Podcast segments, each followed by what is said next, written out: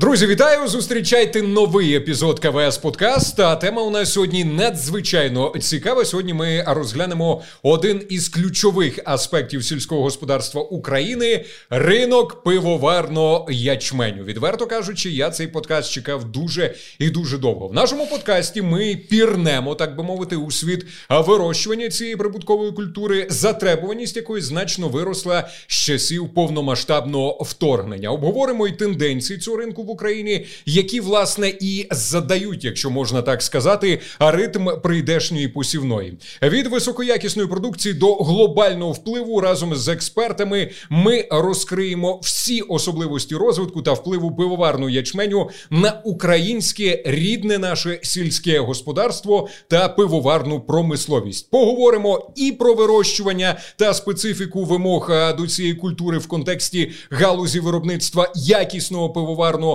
солоду. Одним словом, буде цікаво і насичено. Ми розпочинаємо.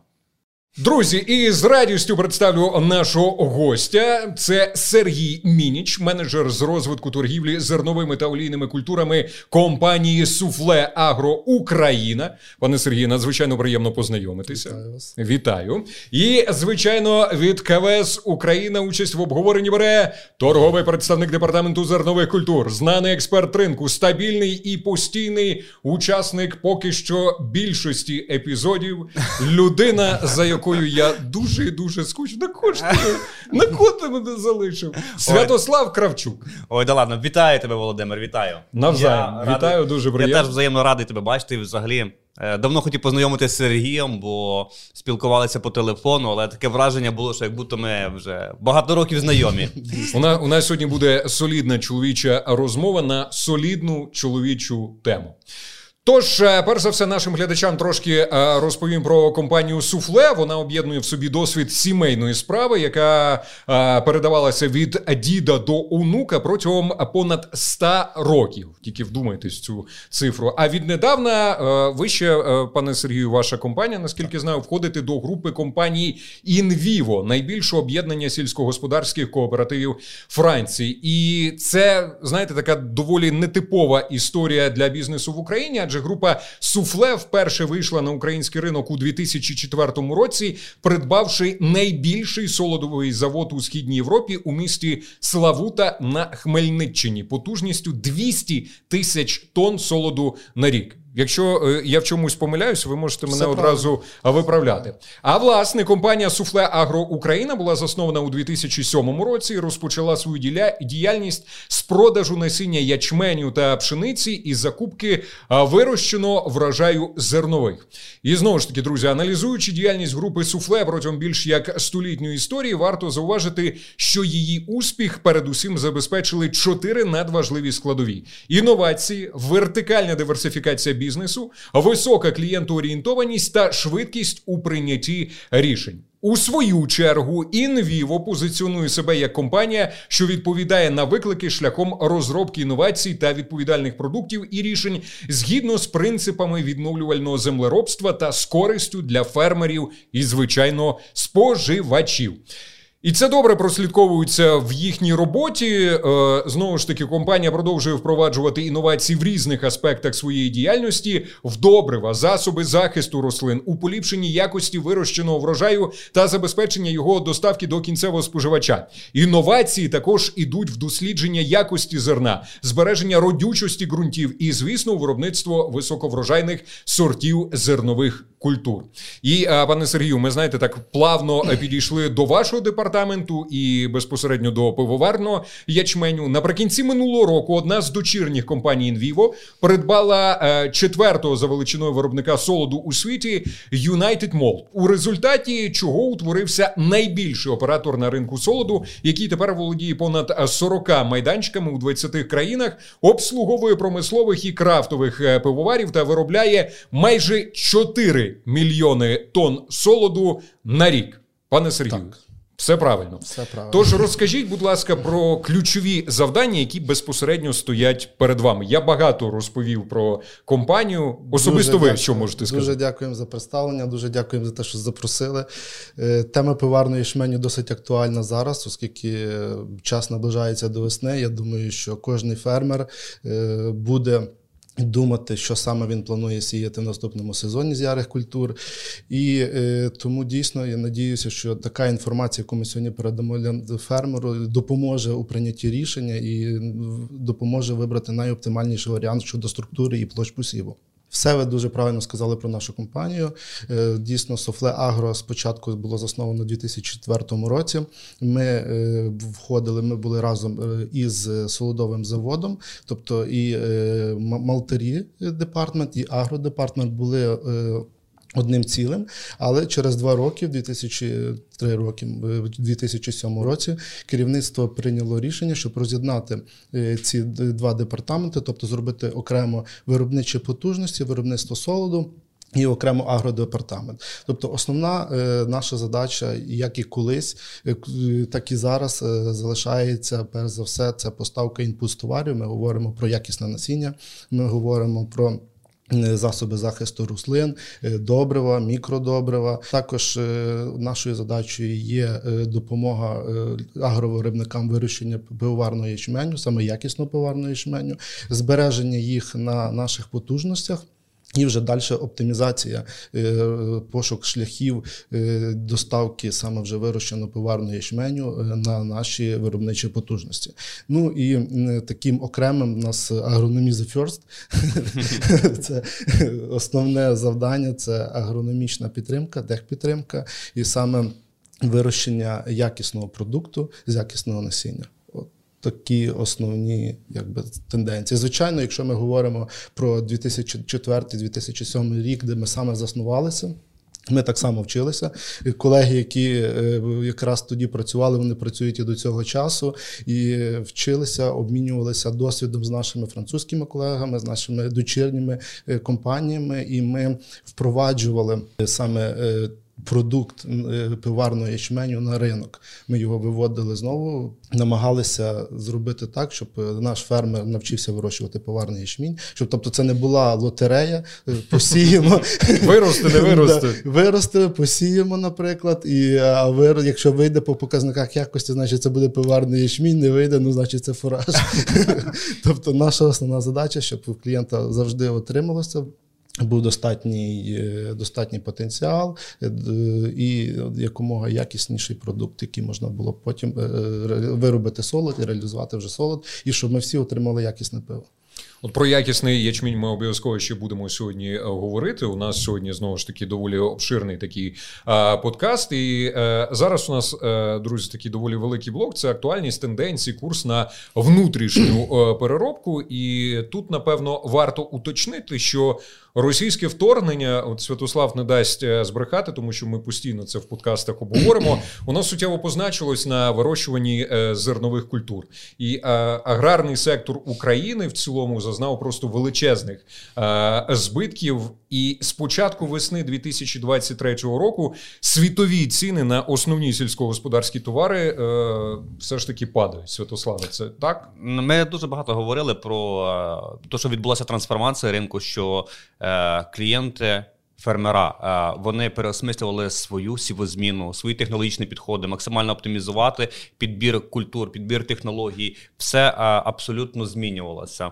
І на сьогоднішній день, так як ми говорили у четвертому подкасті, коли ще те от майбутнє, що пивоварний ячмінь – це буде новий ячмінь, який буде користуватися попитом. І зараз, що ми бачимо сьогодні, що дійсно пивоварний ячмінь – це класна культура, ну, точніше, класний продукт, якщо дотримання технології, на якому можна на порядок краще заробити, порівнюючи з фуражним ячменем.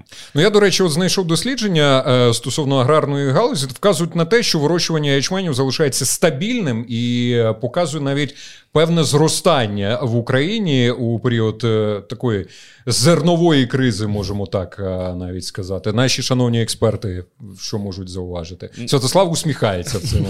Ні, ну просто якщо аналізувати по статистиці, площі посіву ячміню. Ну, ячмінь як ячмінь, але ж там не вказано, скільки пивоварного ячміню і скільки. Ну так, тут саме основне, що, наприклад, якщо брати статистику, якою ми всі оперуємо, і ті дані, які можна підтвердити, офіційна статистика не розрізняє ячмінь пивоварний від фуражного. Розрізняється тільки озимий від ярого і все. Тобто знайти якісь конкретні площі які будуть точно відповідати конкретним даним по пиварному ячменю, досить складно. Ми для себе, як компанія, проводимо все ж таки аналіз, тому що ми беремо, якщо брати, повертаючись до теми в загальному посівних площ ярого ячменю, ми бачимо, що вони постійно знижуються. Якщо брати до повоєнний час, зрозуміло, що фермерам надавали більше перевагу більш маржинальним культурам, кукурудза, пшениця навіть була більш маржинальнішою, більш прибутковою, ніж ячмінь, навіть вже не говорячи про олійні культури, такі як ріпак і соя. Зараз зрозуміло, що посівні площі під ярий ячмінь також скорочується, але це пов'язано з тим, що ми, є території, які ми просто не змогли посіяти. Через то і йде скорочення площ. Хоча для себе ми визначаємо, ми проводимо аналіз площ, які йдуть саме під пиварний ячмінь, і ми бачимо, що впродовж останніх двох років саме площі під пиварний ячмінь збільшуються, тобто і в господарстві є зацікавленість вирощування пиварного ячменю. Ну, тут можна говорити про фактори вже далі, які на це впливають. Перше, що дійсно пиварний ячмінь зараз можна реалізувати як і на внутрішньому, так і на зовнішньому ринку. Тобто ви, ну, ми можемо зрозуміти, наприклад, що блокада західних кордонів, неможливість перекрите море. Ну, тобто всі культури досить складно було реалізувати. Ну, реалізувати може не складно. Причому кажуть, що зерновий коридор морський у нас працює зараз. Ну, зараз, тобто, на даний момент, коли ми зараз, зараз говоримо, так, але на момент збору врожаю, коли були збір врожаю по ячменю, він не працював. І тобто, яка ситуація? Ми не могли вивезти зерно, в нас, але на ячмінь зберігався попит як на внутрішньому ринку, так і не потрібно забувати, що хоча була блокада західних кордонів, але на ячмінь ми могли завозити не транзитом через наші сусідні країни, а прямо експортувати туди, що саме ми як компанія «Суффле Агро» і робили. Тобто Польща, Румунія, Словаччина, всі країни, які знаходяться з нами по сусідству, ми могли безперешкодно туди експортувати. Колеги, а ви, я більш ніж певнений, з агровиробниками спілкуєтеся, які у них психологічні якісь от стопи того, що вони не хочуть вирощувати ячмінь? Чому, чому це саме відбувається? Чим вони мотивують? От, зокрема, Сергій сказав про інші культури, які вирощуються. От ячмінь? Ні, я ячмінь не буду. Чому? Ну, а... Якщо говорити в загальному за ячмінь, то м, проаналізувати маркетинговий рік закупівлі, то ціна на нього була на фуражний ячмінь порядка три-три з половиною тисяч гривень. І відповідно це земля, яка має приносити прибуток, за яку ми маємо розрахуватися з людьми, купити добрива, купити насіння, забезпечити зарплатами своїх, е, свій персонал, ну, своїх агрономів, механізаторів і так далі. Якщо ж говорити, а як ви дивитесь на рахунок пивоварного ячменя, бо середня закупівельна ціна пивоварного ячменя була від шести до семи з половиною тисяч гривень, а фуражного три тисячі гривень. Відповідно, ну навіть дві тисячі гривень на тоні – це суттєва різниця, щоб переконати сільхозвиробника це спробувати. І ми, звісно, сьогодні там в технологічну карту не будемо там суттєво залазити, бо це окремо треба робити подкаст, окремо треба робити цей, бо це займає ряд часу. Але просто співвідношення економічної карти, скільки коштує технологічна карта на фуражний ячмінь і на пивоварний, вона не суттєво дорожча від фуражного. Ну, я трішки не погоджуюсь. Будь ласка.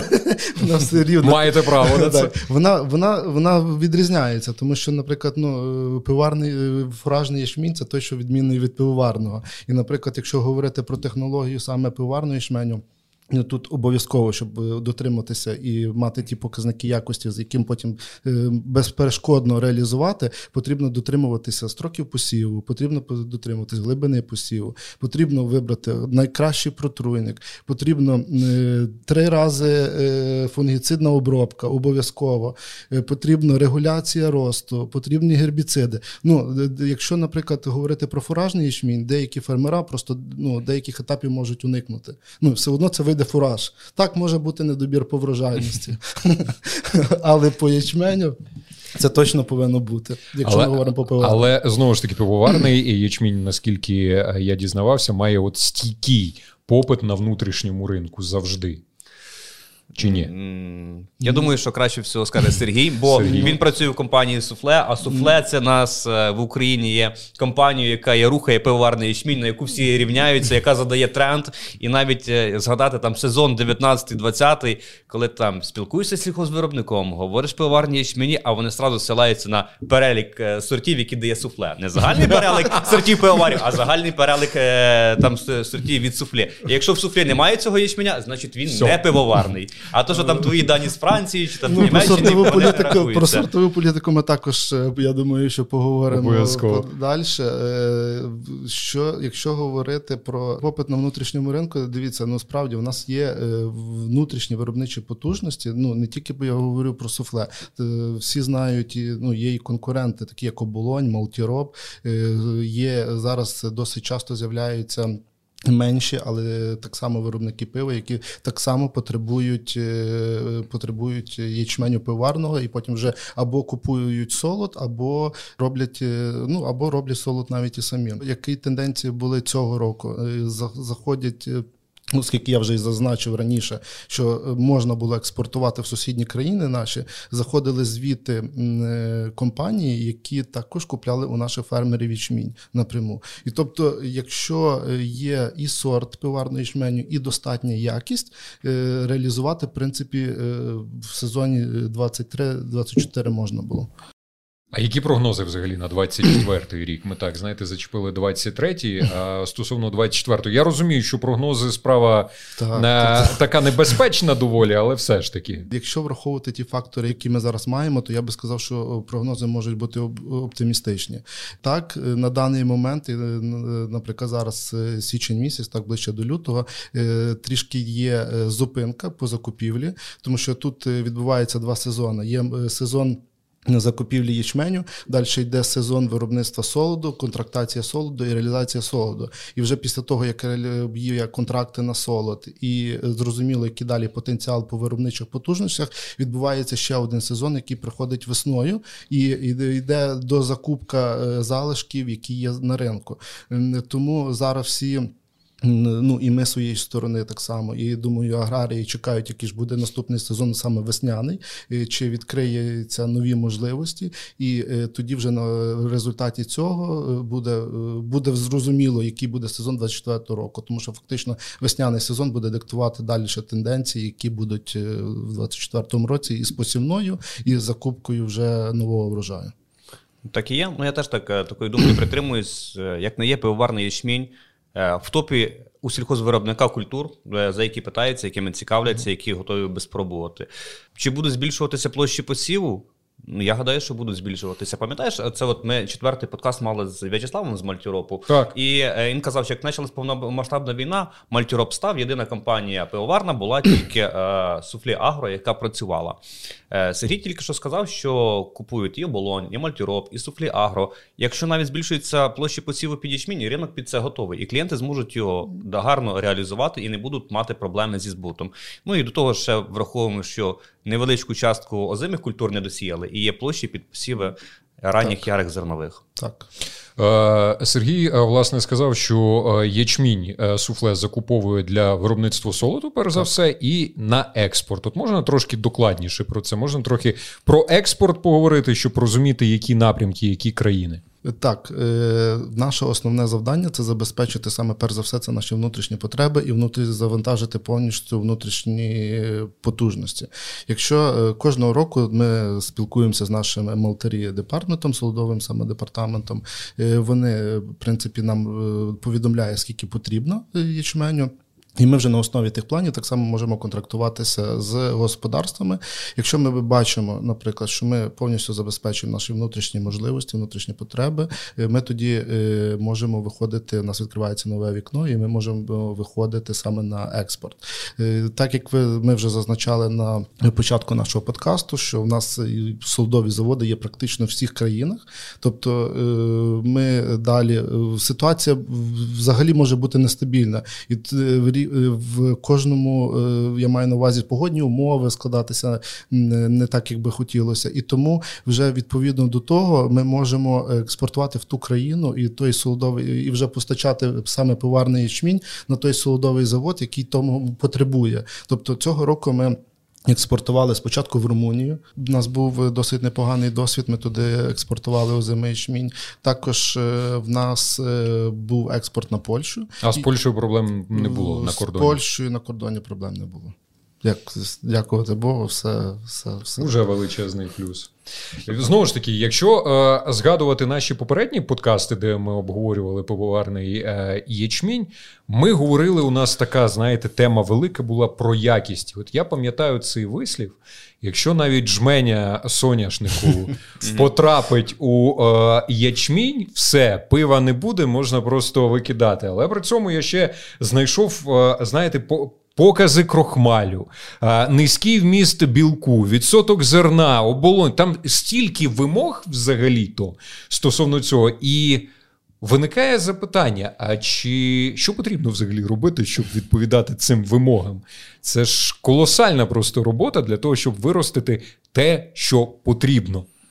Так, це дійсно колосальна робота, через то і фермери, навіть які мають колосальний досвід вже, наприклад, є такі фермери, які дійсно спочатку створення Суффле Агро, які перші пробували е, працювати з пивоварним ячменем, бувають такі роки, що може щось піти і не так, тому що впливає досить багато факторів. І тому, щоб дотримати, ну, ви вже і зазначали в попередньому подкасті, що основними показниками для пивоварного ячменю це є, перш за все, це життєздатність, тому що якщо ячмінь не росте, відповідно, її не можна зробити проростання, не можна зробити солоду. Далі це йде білок, тобто так само зазначається, що оптимальним рівень білку є від дев'ять цілих п'ять десятих до одинадцять цілих п'ять десятих і крупність, тобто це три основних показника. Але дійсно специфікація тут, це тільки починається, це тільки та база, якщо ячмінь відповідає вже цим основним параметрам, віддалі з ним можна працювати. Далі, далі ми досить так уважно стежимо, чи немає пророслих жерен. Тому що бувають такі ситуації, наприклад, під час збору врожаю вже потрібно йти в поле, дощі, і ячмінь виложує, і, виходить, проростає в колосі. Тобто, вже якщо він... Уже брати не можна. Може бути добрий білок, все ідеально, може бути крупність, може бути життєздатність, але є пророслі зерна, це ячмінь вже не підходить. Я от уявляю, працював, працював фермер, плекав, так. плекав цей, і от, в один момент. От бувають такі дійсно так? ситуації, що е, не встигає. У нас було, наприклад, цього року, розкажу досвід, було два таких моменти. Перший, е, є, що посівна компанія, як розпочиналася, деякі компанії, деякі господарства змогли посіяти вчасно, до п'ятнадцятого березня, тобто це оптимальні строки посіву, а деякі далі після п'ятнадцятого березня розпочався сезон дощів, він затягнувся на цілий місяць. І вже деякі, і розрив між посівом одного ячменю і, розрив, і іншого був майже місяць. Ми досить так уважно стежили, ми також такі ніби трошки, ну ми розуміли, що не досіяли ячменю, що буде далі. Чи вистачить? Чи вистачить, але навіть ті, хто посіяв, посіяв пізніше, так, звичайно, збільшили норму висіву, ми всі рекомендації, які потрібно було, ми зі своєї сторони надали, якість получилася досить добре. Просто ми не очікували, досить добра якість була як по озиму, так і по ярому, і це, і це вплинуло, що і на, на тенденції зараз, і на тенденції, які будуть простежуватися зараз на ринку. Так само, якщо ми говоримо про збору врожаю, ми почали збір там в районі десь десятого липня. І так само, хто встиг зібрати, я боюсь помилитися, але це десь двадцятого - двадцять п'ятого липня, так далі пішов так само дощі. Угу. Тобто було фактично два тижні для того, щоб зібрати врожай. Хто не встиг, той потім мав проблеми з, з захворюваністю. Ну, так само, більша вологість, відбувається фузаріоз, далі йде. У нас, коли ми на експорт відправляли, і навіть є, є показник, і внутрішній ринок так само регулює показники захворюваності, там фузаріозом беремо. Нас запитали, ви коли ячмінь зібрали, до дощу чи після? Тому що якщо після, всі могли розуміти, що там можуть бути проблеми. Навіть білок добрий, крупність добра, життєздатність є, але захворювання є. І в специфікації, до речі, в специфікації на експорт, це так само потрібно звертати на увагу, що коли ми експортуємо і коли фермер е, хоче бути, е, вирощувати такі ячмінь, навіть експортоорієнтований, вони в специфікації прописують одна насінина фузаріозна на сто грам.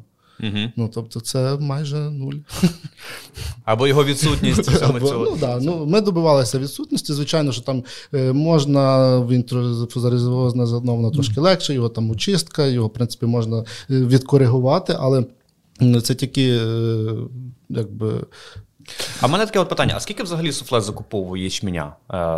Е, ну, у вас чи, і чи збільшуються плани там на наступний сезон? Ну, ми поки йдуть зараз, поки йдуть така ситуація, планування? Ну, зараз йдуть планування на наступний сезон, але в загальному ми закуповуємо це десь сто тисяч, ну це на солодовий завод, плюс ще ми окремо можемо закуповувати десь в районі тридцять-тридцять п'ять тисяч, ну це десь в район сто тридцять п'ять тисяч. Завод може як я вже дав, сто, угу.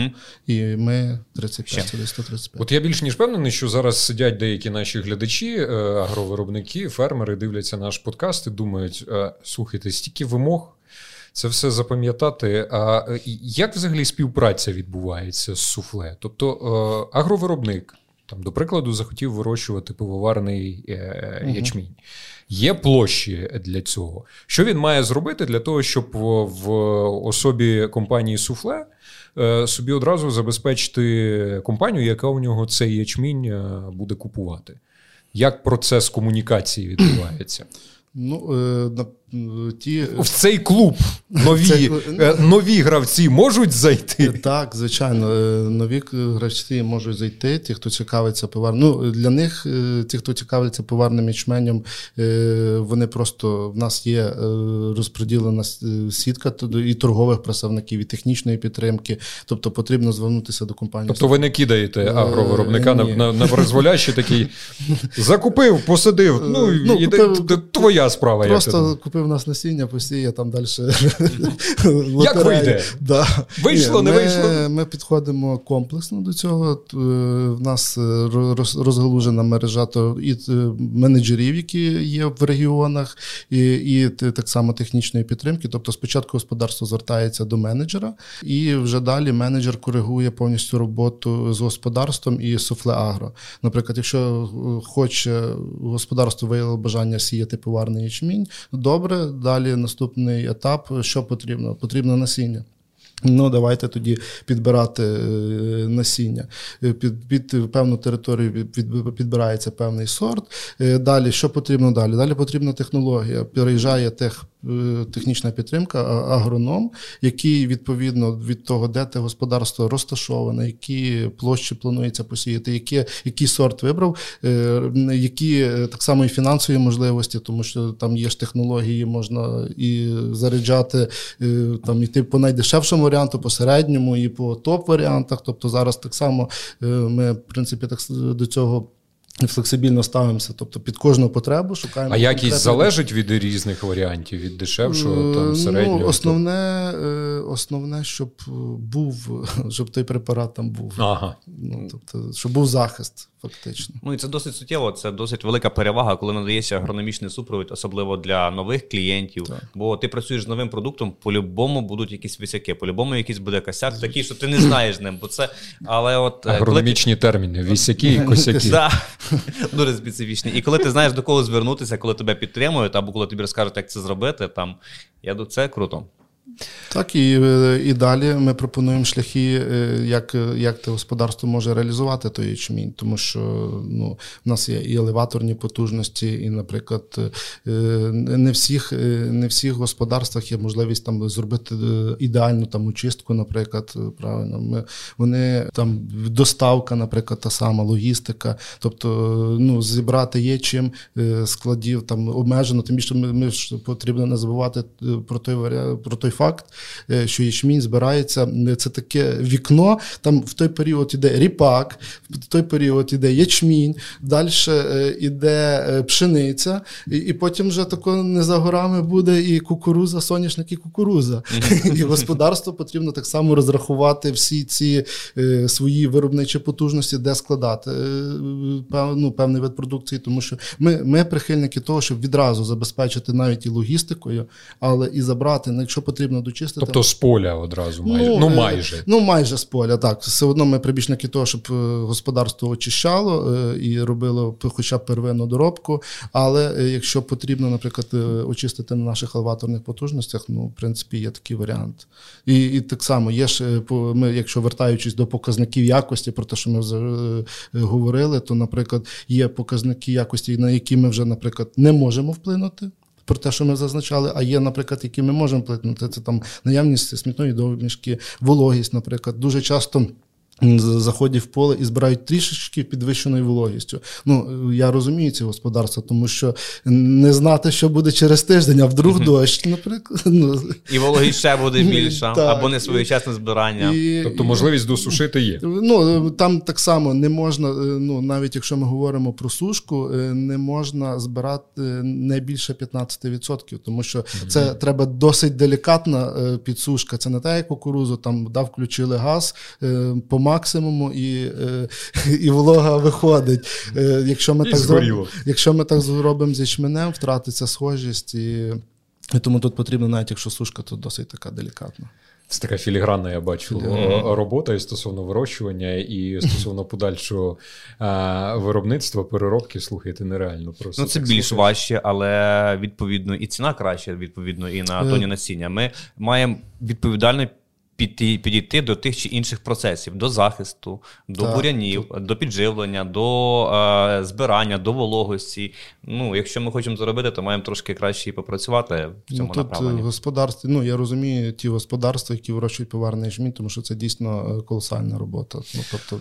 Ну, от стосовно ціноутворення, Святослав, якщо вже підняв цю тему, я б хотів трошки докладніше зупинитися. У нас, знаєте, на ціноутворення зараз впливають, мені здається, абсолютно всі події.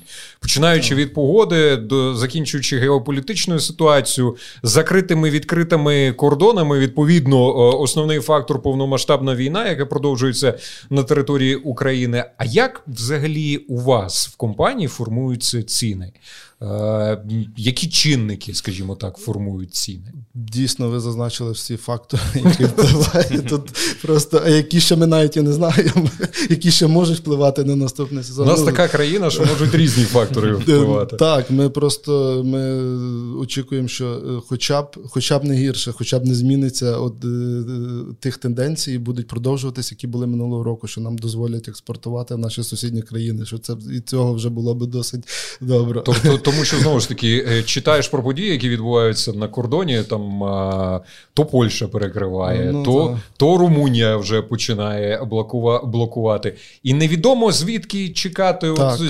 звідки прийдеться хмара, слухайте. Так, і от, власне, якщо повертаючись, які фактори впливають і як ми формуємо ціну, тобто тут можна розбити на два етапи. Раніше, до повномасштабного вторгнення, коли працювали порти, коли працював ринок, навіть і фуражного ячменю, досить непогано, ми знаємо, Китай купляв, ціна на ринку фуражного ячменю трималася, і рахувати було, в принципі, неважко, це була фуражна, фуражний ячмінь і премія. Ну, тобто, могло бути так, наприклад, яка ціна в порту, така ціна і на місці вже, де, де, де знаходиться господарство, де наші виробничі потужності. Яка ціна фуражного ячменя в порту, така ціна пивоварного в місці господарства. Тобто, ну, господарство, да, він тоді вибирає, ну, для чого мені вести в порт, як я можу тут на ближче. Ну, і це так рахувалося премія. Бувало там різне. Бувало також, наприклад, ціна пивоварного ячменю плюс п'ятнадцять відсотків до ціни. Зараз, ну, ми розуміємо, що ринок фуражного ячменю, він, ну, практично вмер. Ну, я не хочу там вже повністю його... Все так страшно? Ну, він, просто до чого я веду, ячмінь... Він на експорт йшов досить мало, кордони були закриті. Те, що можна було відправити через західні кордони, відправлялось, а його вирощували набагато більше, і ми не споживали стільки, скільки нам потрібно того пиварного, не пиварного, а фуражного ячменю. І, власне, тому орієнтуватися суто на фуражний ячмінь, на ринок фуражного ячменю, ну, фактично його не було, того ринку. І через то ми в, зараз впроваджуємо трошки інші фактори і включаємо інші механізми. Ми, ну, звичайно, дивимося на якість. Ми розумі, повинні розуміти, яка буде якість в цілому, які тенденції. Далі ми так само орієнтуємося, які затрати несе господарство на вирощування пиварного ячменю. Тобто ми, ми, ми вже сьогодні неодноразово зазначили, що там весь фунгіцидний захист, регуляція, гербіциди, добрива, розрахуватися за паї, дизель. Плюс це, заробити. Плюс заробити, це не може бути дешево. Тобто, якщо ми хочемо стимулювати, щоб господарства вирощували саме пивоварний ячмінь, то ми повинні якби і враховувати і ці фактори, а не тільки те, що там зараз на ринку. Тому що якби ми підходили суто ринок, плюс там премія, ну ми тоді просто... Тоді ми навіть і не дивилися в сторону пивоварного ячменя, він був ну, би та. не цікавий. Тут, якщо маленька поправка, там ринок фуражного ячменя, ну все ж таки ячмінь в більшості експортувався на Китай. Так. Але на Китай... От я, до речі, хотів запитати, а що з Китаєм зараз відбувається? Китай – це має приганятися Велике море, це має бути Одеса, це має бути так. Миколаїв. Так як ми вже говорили, зерновий коридор є, його немає, є, немає. Китай розцінює на сьогоднішній день, на жаль, Україну – це зона для ризикованого бізнесу. Він не mm-hmm. може пригняти Панамакс і знати, що mm-hmm. він може не виплести звідти. Він має розраховувати, що він має закупити цю продукцію. Відповідно, від нас відійшов великий клієнт, і цей ринок суттєво відігрався Просив. на нашій ціні. Так. І це досить цікаво, що ви якраз змінили підхід до фактора ціноутворення. Це якраз цей ринок, ну це те, що воно зараз тримає цей ринок і піднімає, і буде збільшуватись площі посіву під ярий пивоварний ячмінь. Да, не тільки. І це от хотівся уточнити. Там ви якраз казали таку класну цікаву штуку, що ви ще проводити фінансові програми. Ну, якби там пропонуєте там клієнту кейси, там mm-hmm. як його реалізувати. Якщо є якісь такі цікаві фішки, які ми могли би поговорити від компанії Суффле Агро саме по фінансових інструментах? Е, ну, фактично так. Ми е, коли саме хочемо, щоб господарство вирощували пивоварний ячмінь, ми повинні перед сезоном їх зорієнтувати, надати якісь орієнтири, і по яких цінах ми будемо купляти, які будуть правила гри, якщо можна так сказати. Тобто в нас є форвардні програми, але це не такі стійкі строї форвард, наприклад, є ціна, умови поставки, місце поставки, час поставки, все, ти маєш повністю туди виконати і все. Там, звичайно, це все приписується, але ми надаємо мінімальний мінімально гарантований рівень цін, який господарство зможе отримати. Тобто, це тобто у будь-якому випадку ви отримуєте там як таку би, суму? Якби це можливо бути, можливо, навіть такий рівень цін, який там покриє собівартість, там бувають різні підходи, там впливають різні фактори. Це може бути, ми орієнтуємо, коли робимо цю мінімально гарантовану пропозицію, ми враховуємо так само, які тенденції на ринку в Європі, які в нас, які посівні площі, щоб розуміти, як зросли добрива, те саме дизель, засоби захисту рослин, насіння. І от, власне, цей комплексний підхід дозволяє нам сформувати цю мінімально гарантовану пропозицію. Ми цією мінімально гарантованою пропозицією покриваємо тридцять відсотків об'єму в господарство. Далі сімдесят відсотків ми можемо, ми вже купуємо по ринку, який сформувався на момент врожаю. Але якщо брати в загальному, то ми ще надаємо часткову компенсацію насіння. В нас, тобто в нас є чотири премії, які так само, які мінімально гарантована ціна в євро. Тобто ми ще хеджуємо ризики якраз валютні для господарств. І це часткова компенсація насіння. Це якщо клієнт підписав з нами контракт, премія, якщо виконав свої зобов'язання, тобто я маю на увазі там п'ятсот тонн законтрактував і п'ятсот тонн привіз, він, він тоді отримує додаткову премію. Ну і якщо везе там на наші елеватори, які, які є в Україні. Сергій, ви мене переконали, на своїх чотирьох гектарах все, я пивоварний ячмінь буду сажати. не часто сьогодні почуєш таку фразу, як форвардні контракти, вона, я б сказав. Ну, але я, ну, це не стільки форвард, це не класичний форвард, мається на увазі, який ми е, привикли, звикли говорити бачити. Так. Але він фактично, е, ну, там всі ці моменти так само прописані. Чи правильно я зрозумів? Е, ми з вами домовляємось про ціну. Ну, для прикладу, там, ціна буде сягати шість тисяч гривень, чи п'ять тисяч гривень, ми з вами домовлялися. І... шість. шість, хорошо, шість, хай буде шість. Ми її зафіксували. І якщо буде змінюватися кон'юнктура ринку в у вищу сторону, ячмінь тільки буде вищий, але не нижче тої ціни, що ми вже з вами домовились. Так, досить. Тобто, якщо буде шість тисяч сімсот, ми продамо за шість тисяч сімсот, але не нижче шести. Але не п'ять тисяч вісімсот. Не п'ять тисяч вісімсот. Так, досить таке. Ми домовляємось уже, чи як? Що у нас зараз? Коректне уточнення. Ми фіксуємо мі- мінімум, тобто ми дно фіксуємо, ми не фіксуємо верх. Якщо ціни пішли вверх, ми ж прекрасно розуміємо, що господарство потрібно доплачувати гроші. І ми, яка, яка взагалі ідея цих всіх контрактів? Перше, це надати мінімально гарантований рівень. Далі господарство, наприклад, те, що ми вже і проговорили, починається жнива, умовно, п'ятнадцятого липня, і, і під господарство потрібно вивозити ячмінь. Тобто він, всі розуміють, що немає можливості зберігати, там, доробляти і таке інше. Він е- так само розуміє, що в момент жнив ціна може трошки просідати. Тобто всі, яка стратегія господарства була б?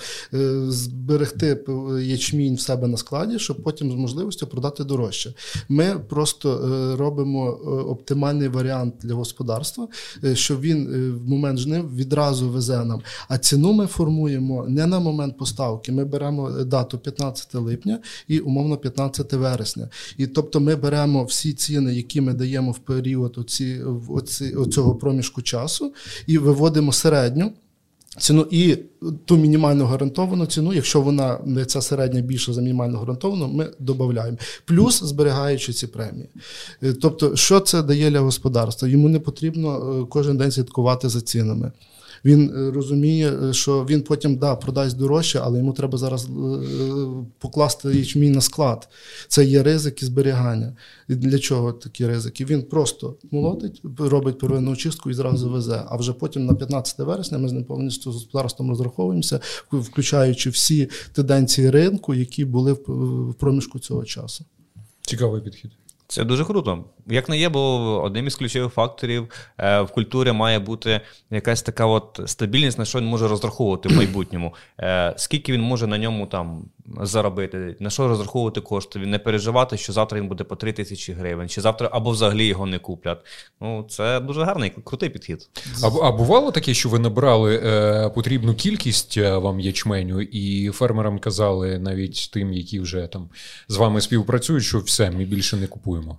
Дивіться, всі е, контракти, які ми заключали, ми повністю виконали. Якщо ми, mm-hmm. я говорю про форвардні контракти. Так, наприклад, може бути ринок спот вже, коли йде момент збору врожаю, і ми бачимо, що ми вже повністю ми е, всі потужності свої за, заповнили, ми використали максимально нашого експорту потенціалу, тому ми, ми не казали ні, ми казали, потрібно зачекати. Якщо, якщо не заключили контракт раніше і, і не продали в момент збору врожаю, значить, господарство була якась інша логіка. Тобто, господарство хотіло ще більше притримати, щоб отримати додатковий дохід в результаті того, там, зберігання і інших факторів. Тобто, розрахунок був на те, що ціна ще більш підвищиться.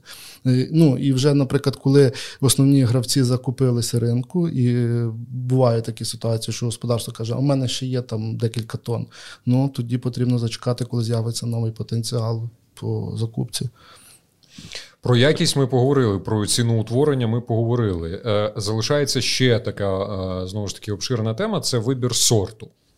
І отут цікаво дізнатися, з якими сортами, які сорта поварного ячменю закупає Суффле Україна, і які критерії вибору сорту?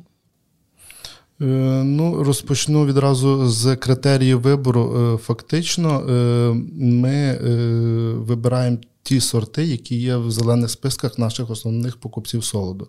Тобто, фактично, вони, в них є перелік сортів, і вони нам надають, по тих сортах працюємо, з цих сортів ми купляємо солод, і, і ми маємо працювати з тими сортами. Угу. Так, ми зі своєї сторони, як агродепартаменту, маємо, ну, проводимо так само роботу по випробуванню сортів. Тобто є до повномасштабного вторгнення в нас були свої дослідні ділянки, там і мікроділянки, і виробничі посіви. Тобто кожен сорт, який потрапляв до нашого портфоліо, він проходив так само і агрономічну апробацію до, до, наших, до наших зон і, і до наших критеріїв, які були.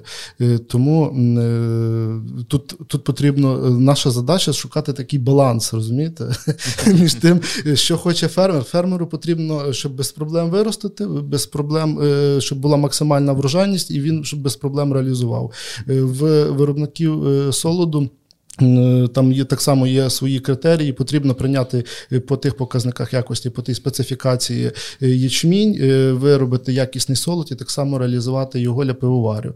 Тобто і отут якраз і ми посередині між агровиробником і, і виробником солода. Потрібно якраз знайти той оптимальний сорт, який би підходив би для агровиробника, що він міг забезпечити і якість, і врожайність, і покриття. Крити, там, ну, мати якийсь прибуток з того пиварного ячменю, і так само, щоб солодовий завод зміг виробити якісний солод і так само без проблем реалізувати його вже для пивоварів. І ну, ми всі розуміємо, що ми хочемо так само всі пити якісне пиво. Тобто тут якість – це ключовий момент в пиварному ячмені.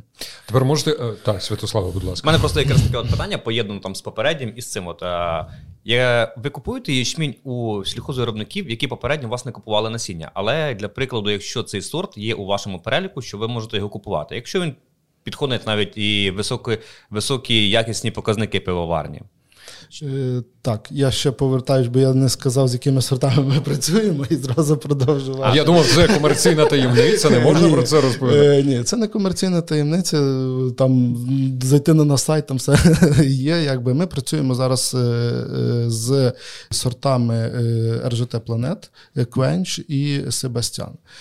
Це три основних сорта, з якими ми зараз працюємо. Якщо говорити про, до речі, про озимі ячміні, ми трішки не, затру, якби не зачіпали поки цю тему. Ми ще їдемо. Да, але в нас ще є КВС Дунай. Ми цього року, ну тоді вже далі детальніше далі розповім про досвід саме по КВС Дунаю. Тобто, але зараз це, якщо що стосується ярих ячмінів, це ар джі ті Planet, Quench і Sebastian.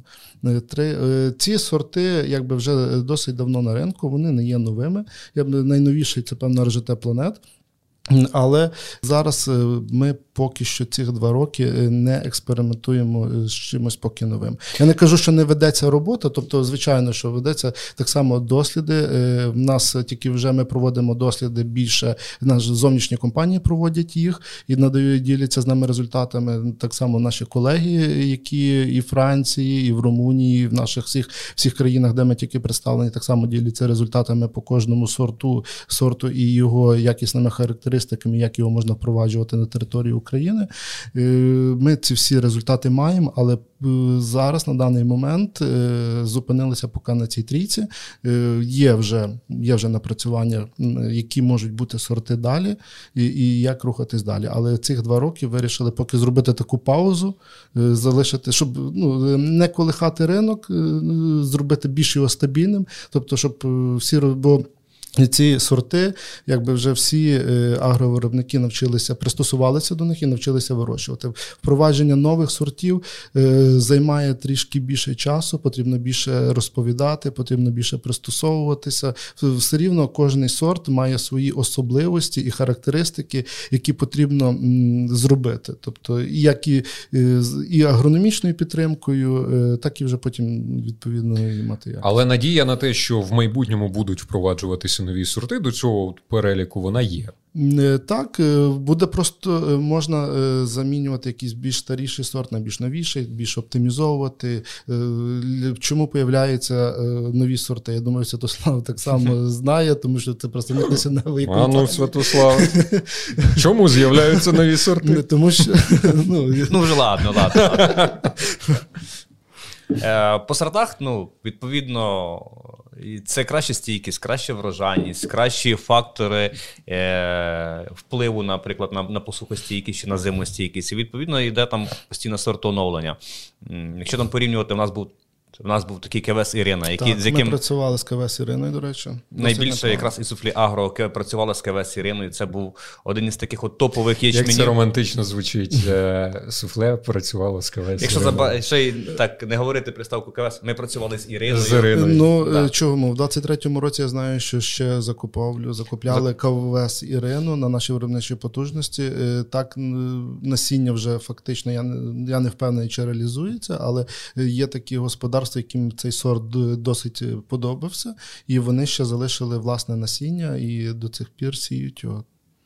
Ми так підійшли до співпраці з компанією КВС Україна, і тут, знову ж таки, ви вже сказали про озимі, озимий ячмень, зокрема КВС Дунай. Я знаю, що на озимий ячмінь пивоварний табу взагалі свого часу було, а зараз КВС Дунай, знову ж таки, використовується. Ну, це досить цікаве питання про озимі ячмені. Тут воно завжди викликало такий резонанс. Угу. Я б не сказав би, що це табу. Ми практикували завжди виробництво солоду і закуповували озимий пивоварний ячмінь. Але щоб роз'яснити всім, щоб було зрозуміло, що таке озимий ячмінь і як його використовують, то потрібно більш детальніше зараз. У нас є час. Тому ми, ми це робили, але, наприклад, якщо брати в структурі виробництва, беремо всю нашу виробничу потужність сто відсотків, то ячмінь озимий займав десь в районі десять відсотків. І господарства, які сіяли озимий ячмінь, вони досить часто, ну, тут якби сіяли трішки, чи вийде, чи не вийде.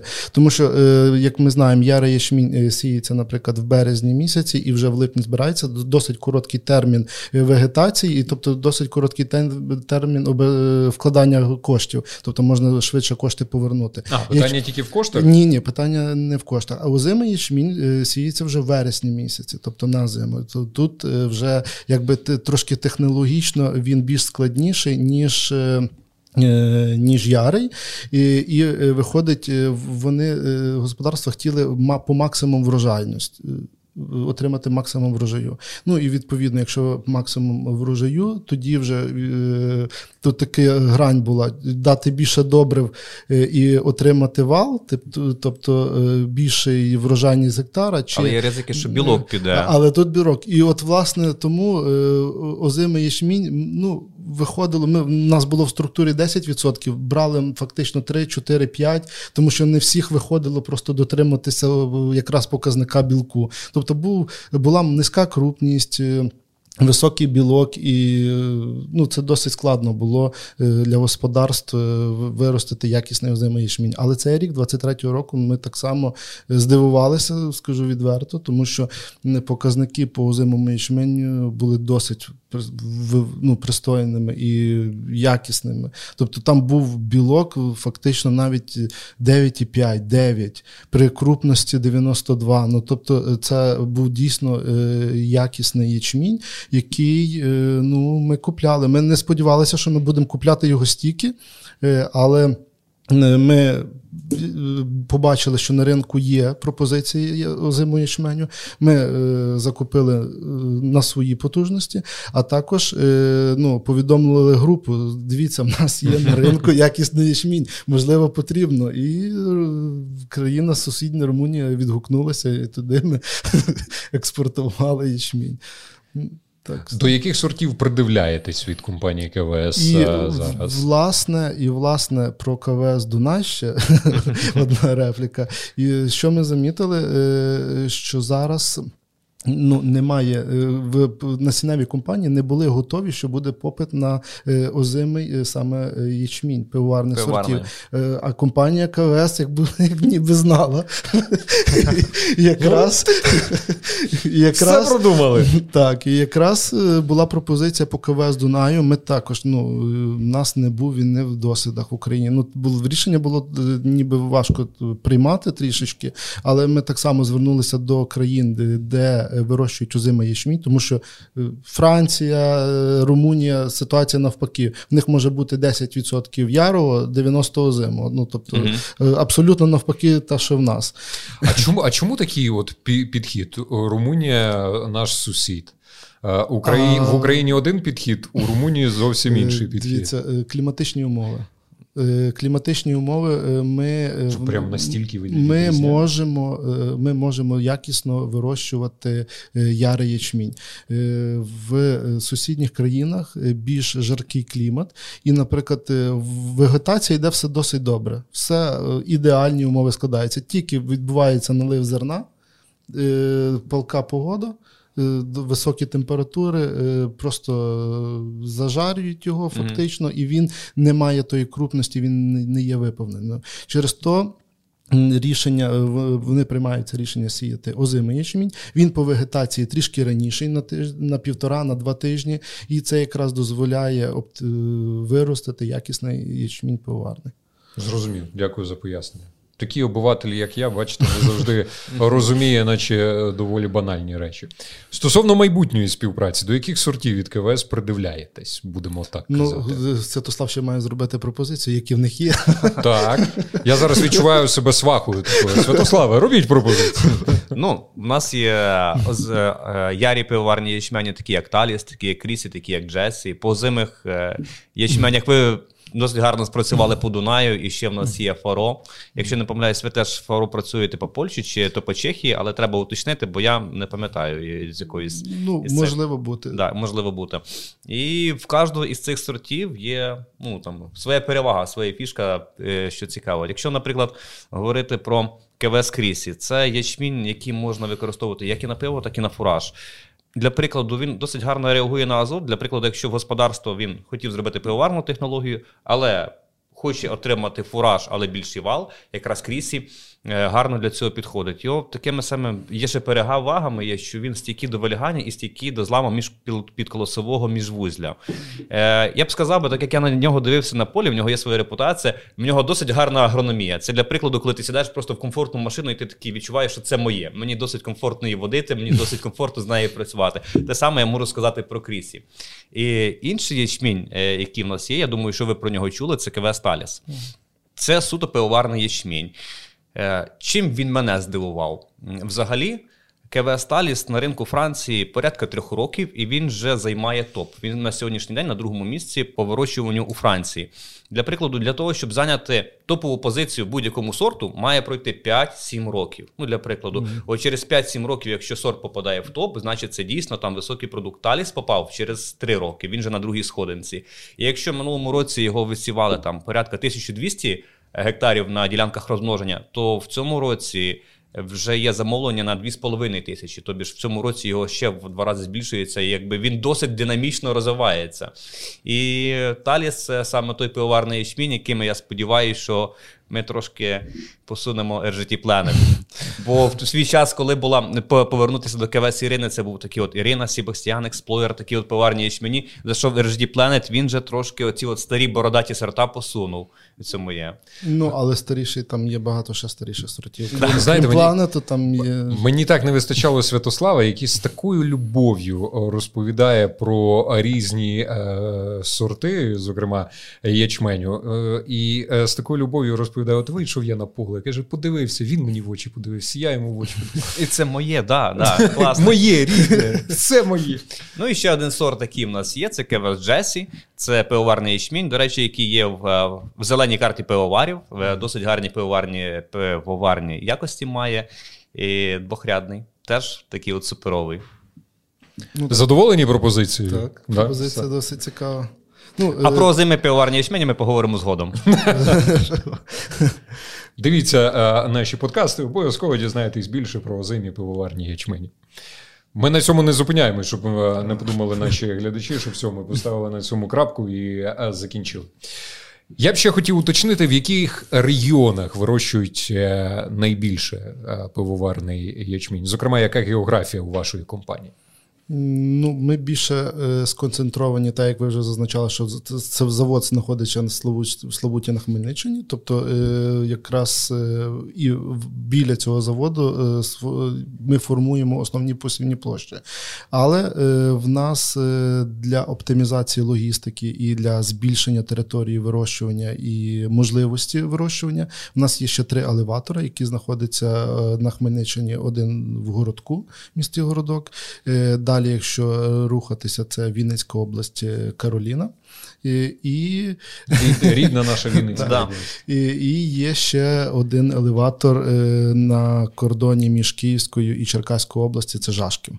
Uh-huh. І тому ми в цих зонах, якраз по цьому поясу, так і рухаємося. Там найбільш оптимальні складаються умови. Найбільш придатні землі для того, щоб вирощувати пивоварний ячмінь, і саме там географія вирощування пивоварного ячменю і, відповідно, закупки. Тому що, наприклад, фермер, який знаходиться в Вінниці, чи, наприклад, в Черкасах, чи в Києві, йому не обов'язково відразу машини грузити і везти на Славуту. Він везе на наш елеватор, а далі всією ланцюгами постачання займаємося ми. І, і тим часом ми економимо і виробничі потужності, тому що, наприклад, якщо в один момент всі з'їдуться і привезуть сто тисяч тонн, звичайно, це трішки складно. Я б хотів би на це подивитися. Це трішки складно по всьому. Прийняти. Що всі розуміємо, про що я говорю, але коли йде таке розгалуження за допомогою ще також елеваторів, це якраз оптимізує шляхи постачання. Спочатку елеватори, хто ближче там до хто до чого ближче. Якщо ближче до виробничих потужностей, звичайно, їдуть на Славуту і йде туди прийомка. Якщо ближче до Городка, їдуть туди, а все, все, все далі займаємося ми. Єдине, що хотів би зазначити, що е, також досить складно останні роки було виростити ячмінь е, пивоварний, саме ярий, це район Черкащини і Київщини. Тобто там така сама ситуація, як я говорив вже в Румунії. Ніби вегетує все досить добре, але під час наливу зерна були високі температури, і це сприяло тому, що не, не багато господарств не доотримали ячмінь відповідної якості. Хоча сезон двадцять три знову нас дивує. Дійсно, що... Може досить нас вже дивувати. Можна просто спокійно пожити якийсь час. Навіть і в цих регіонах в цих регіонах виростили досить якісний. А, це в хорошому сенсі. Хороший, в хорошому сенсі здивував. Хоча вже, якщо навіть і клімат буде простежуватись тенденції, що там буде високі температури, тому оптимальне рішення для цих регіонів вирощувати саме озимий пивоварний ячмінь. Я думаю, що буде, в тих регіонах буде схожа ситуація, що ми маємо в наших сусідніх країнах. Так, ну, Клімат...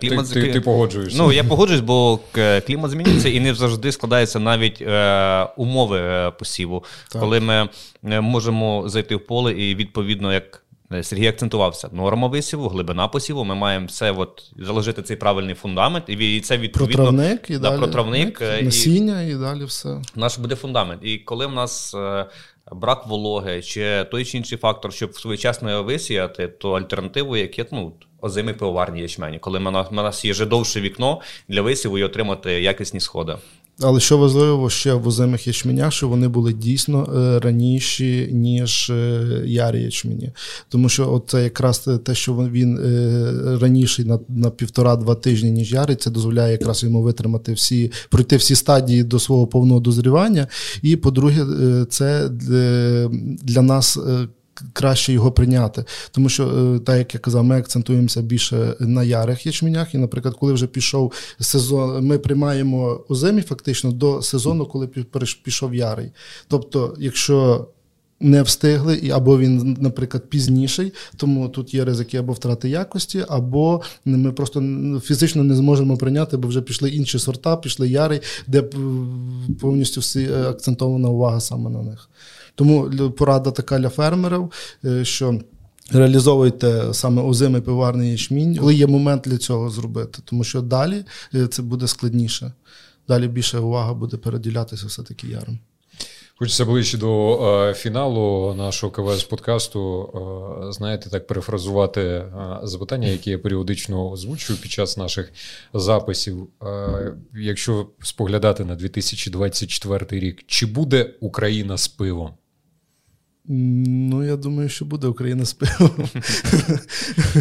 Без пива не залишимось. Солоду в двадцять третьому році достатньо, тому я думаю, що поки пивовари перероблять солод в пиво, то нам вистачить як мінімум ще на рік.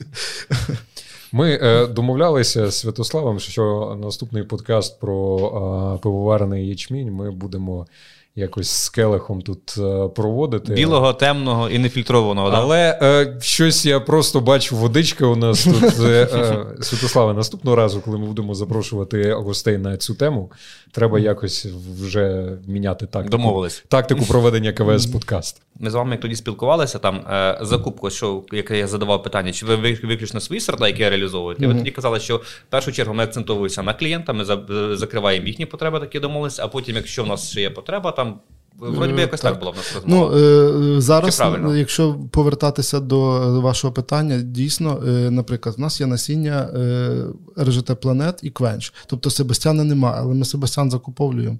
Тобто не, угу. не, не, не, не ті сорти. Тобто не тільки ті сорти, сорти які є. Сорти, що з нашого є. Насіння, так. Ну, угу. Ми прекрасно розуміємо, що деякі так само фермери е, можуть сіяти і другу репродукцію. Е, ну, ми не прихильники цього, ми, звичайно, хочемо, щоб це тільки було з першої репродукції. Продукції, тому що тоді якість краща, і, ну, і, все, і зрозуміло всі, всі наслідки того.